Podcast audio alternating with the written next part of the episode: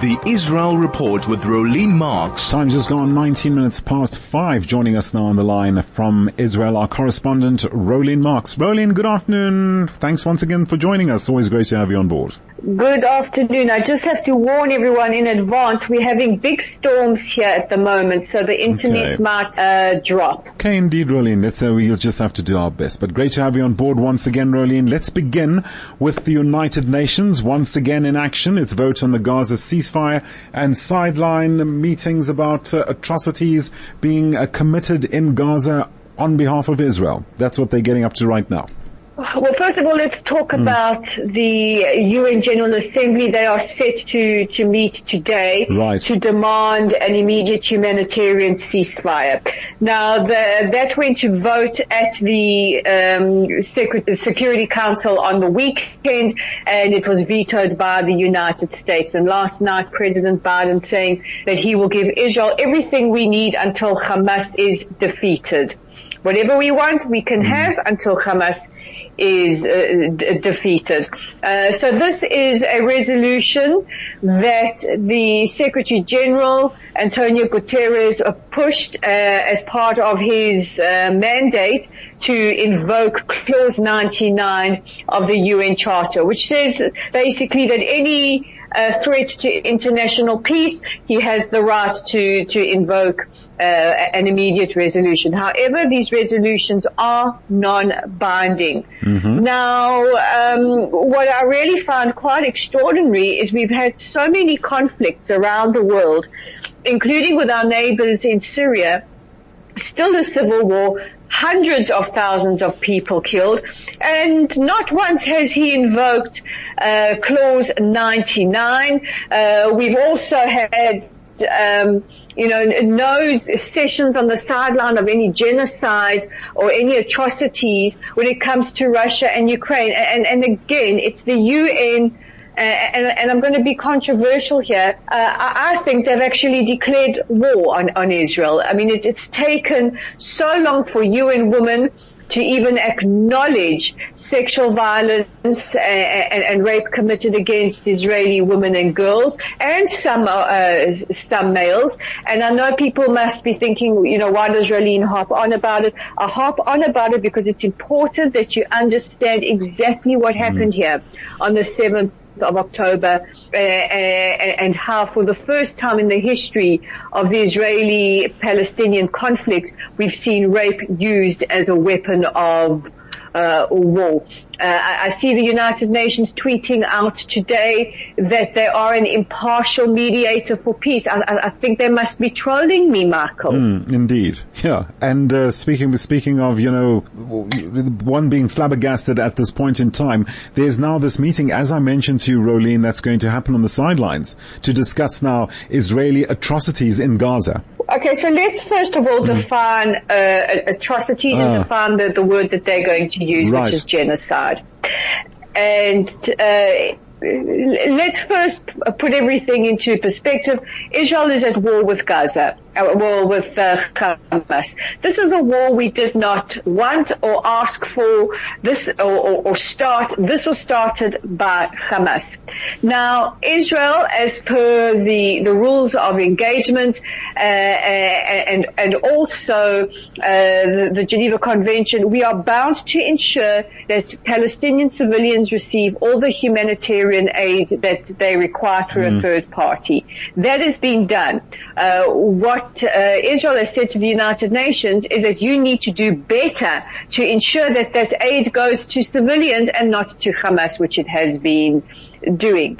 Also, how can a country bearing in mind that the military of Israel goes above and beyond any requirements of international law and any um, uh, any action by any other military to ensure that civilians are kept as safe as possible. This includes phoning them to tell them to get to safety, dropping pamphlets, sending text messages, setting up humanitarian corridors at great Right. risk to our troops, uh, as we saw with Hamas firing on those civilians heading to, to the safe zones. Yes, Al Mawasi is not hundred percent uh, safe. No place is in a time of war, but uh, I, I would challenge the United Nations and anyone to show me any army that has sent a grid of their intended combat zone to civilians at great risk to their military strategy mm-hmm. um, to to show them where to go for safety. Indeed, you've repeatedly said that, haven't you, in previous uh, programs, Rolene? But anyway, uh, we just hope that sinks in at this point in time, or at some other time. Uh, call it what you may. Let's move on to the International uh, Committee for uh, the Red Cross chief. Has he arrived in Israel? Has he met with officials and hostages' families? He hasn't arrived yet. He is on his way. He's due to land okay. in Israel. Uh, mm-hmm. And of course, a lot of criticism there. A lot of mm-hmm. criticism for the way that the, uh, the, the, way that the, the Red Cross has basically, uh, been nonchalant, non-committal and, uh, and in Israeli opinions turned a blind eye to the, to the families of the hostages and our hostages. We are very, very concerned, extremely concerned about the condition of the 137 remaining hostages. Uh, some of them young women who we know have been sexually assaulted. Uh, we saw on the weekend Sahar Baruch, may his memory be for a blessing, a hostage who was tortured and murdered uh, by Hamas Mm. We worry for our men, our brothers, our sons, uh, and 10 um, elderly men over the age of 70 still being held by Hamas. The Red Cross have not visited them. They have not made sure that they receive uh, their medication. And there was the repugnant comment of the Red Cross to uh, the, the, the uh, family of a hostage over the weekend. Uh, what about the Palestinians? Let me tell you something, and I want to be extremely clear. Nobody is more aware of the plight of Palestinian civilians than Israelis. Nobody. Mm. We know exactly uh, uh, the conditions that they are living under now. Indeed. We we heard for them. We, we're angry that this has been forced upon them. We don't want to see anybody suffer. I want to be very clear. Yes, we have had many, many reports of, of Palestinian civilians that were complicit on the 7th of October.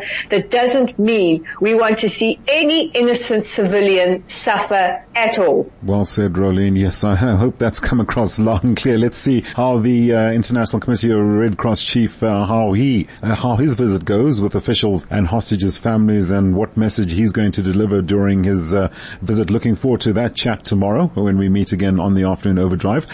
Let's turn our attention to all things maritime at the moment concerning increased uh, Houthi rebel activity in the Red Sea. What is this? Is this a is this a calculated siege now, uh, given this uh, waterway to Israeli ports? Uh, this is a, a, huge concern. Yesterday, uh, the French Navy intercepted uh, a, a missile uh, bound for, for one of their vessels. The Houthi rebels, this is also an Iranian-backed uh, militia, have said that they will attack any ship that is bound for for Israel. And we have seen uh, Houthi militia firing rockets and missiles towards the the Red Sea, towards the south of mm. Israel. Uh, we also have a statement coming in from uh, from the IDF just uh, earlier today saying the Israeli Navy has completed the operational processing of the uh, the six class corvettes, the Sa'ar six class corvettes. Uh, Navy people will know more about that than I am, and, they, and they've said, uh, and for the first time, a Sa'ar six missile ship has sailed to the Red Sea. So, you know, we are on high alert, and we have said that we will turn our attention to anywhere in the Middle East where there are any attacks on uh, on Israeli installation uh, or Israeli. Oh dear, Rolene did say that she they were experiencing uh, into inclement weather at the moment. Uh, heavy rainstorms and rainfalls happening there at the moment. We just unfortunately lost, lost Rolene at that point in time. Yvonne, I promise you, I have liaised with Rolene on that. I sent her your message and she's ever so grateful for that. So thank you so much for that.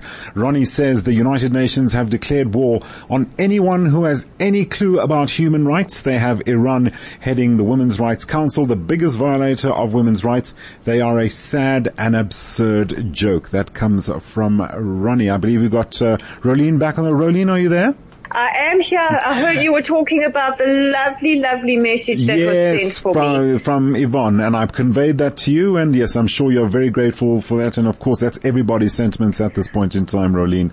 Yeah, I am extremely grateful. Those messages give us such strength. Indeed. Uh, living through a war is, is agony and, uh, it, these messages are so appreciated. well, our blessings and prayers always with you, Rolene, and all in that part of the world. Rolene Marks, our correspondent from Israel, thanks, Rolene once again for joining us just to give us a detailed update as to what's happening in Israel right now, right?